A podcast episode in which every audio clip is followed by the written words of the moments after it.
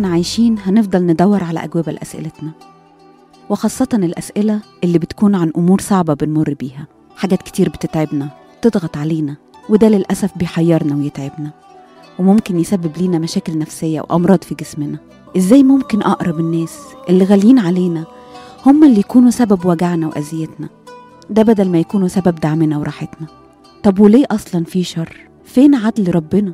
ليه الحياة مليانة ظلم ومرض؟ ما ينفعش نعيش في سلام وراحة وعدل؟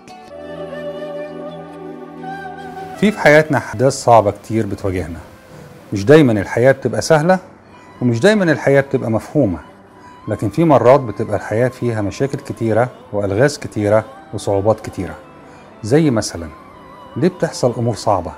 ليه الشر موجود؟ ليه بتحصل أمور مش مطلوب إن هي تحصل أو مش مفروض إن هي تحصل أو إحنا مش بنحب إن هي تحصل في مرات كتيرة إحنا بنواجه مشاكل والمشاكل دي مع الألم اللي هي بتجيبه بيكون في أسئلة كتيرة ورا الألم ده. وأكبر سؤال بيواجهنا في وسط المشاكل دي هو سؤال ليه ده بيحصل؟ وأحيانا ليه ده بيحصل ليا أنا؟ كلمة شر أو الشر نفسه لازم يكون ليه معنى جوانا. والمعنى بتاع الشر هو بمنتهى البساطة غياب الخير.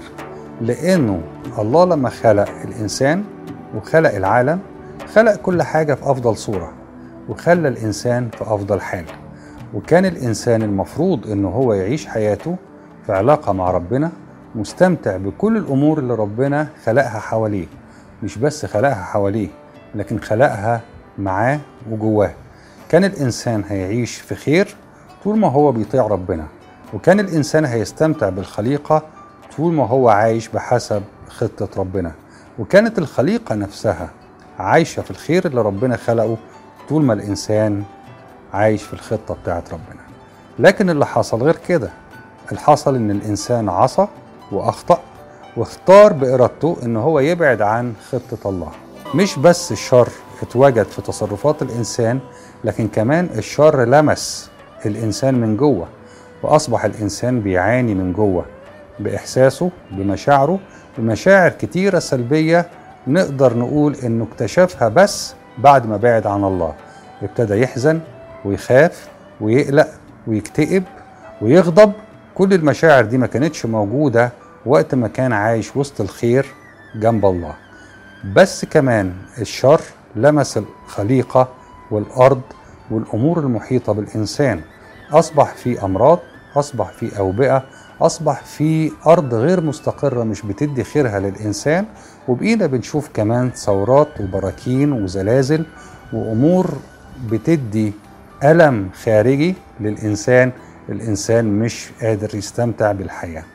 مش بس كده لكن كمان علاقة الإنسان بالناس اللي حواليه بتجلب له الشر. فبقى الشر كمان ممكن يكون بيجي من تصرفات الناس بعضهم وبعض. بقى الإنسان مش بيتصرف بحنو ولا بمحبة ولا بيحب الخير للي حواليه لكن كمان تصرفات الإنسان للي حواليه أصبحت خالية من الخير فتوجد الشر. الشر اتوجد في مساحات كتيرة حوالين الإنسان وجوه الإنسان وفي الخليقة من اللحظة اللي الإنسان بعد فيها عن الله وعن خير الله. عشان كده لما يجي حد يسأل ليه الله بيسمح بالشر؟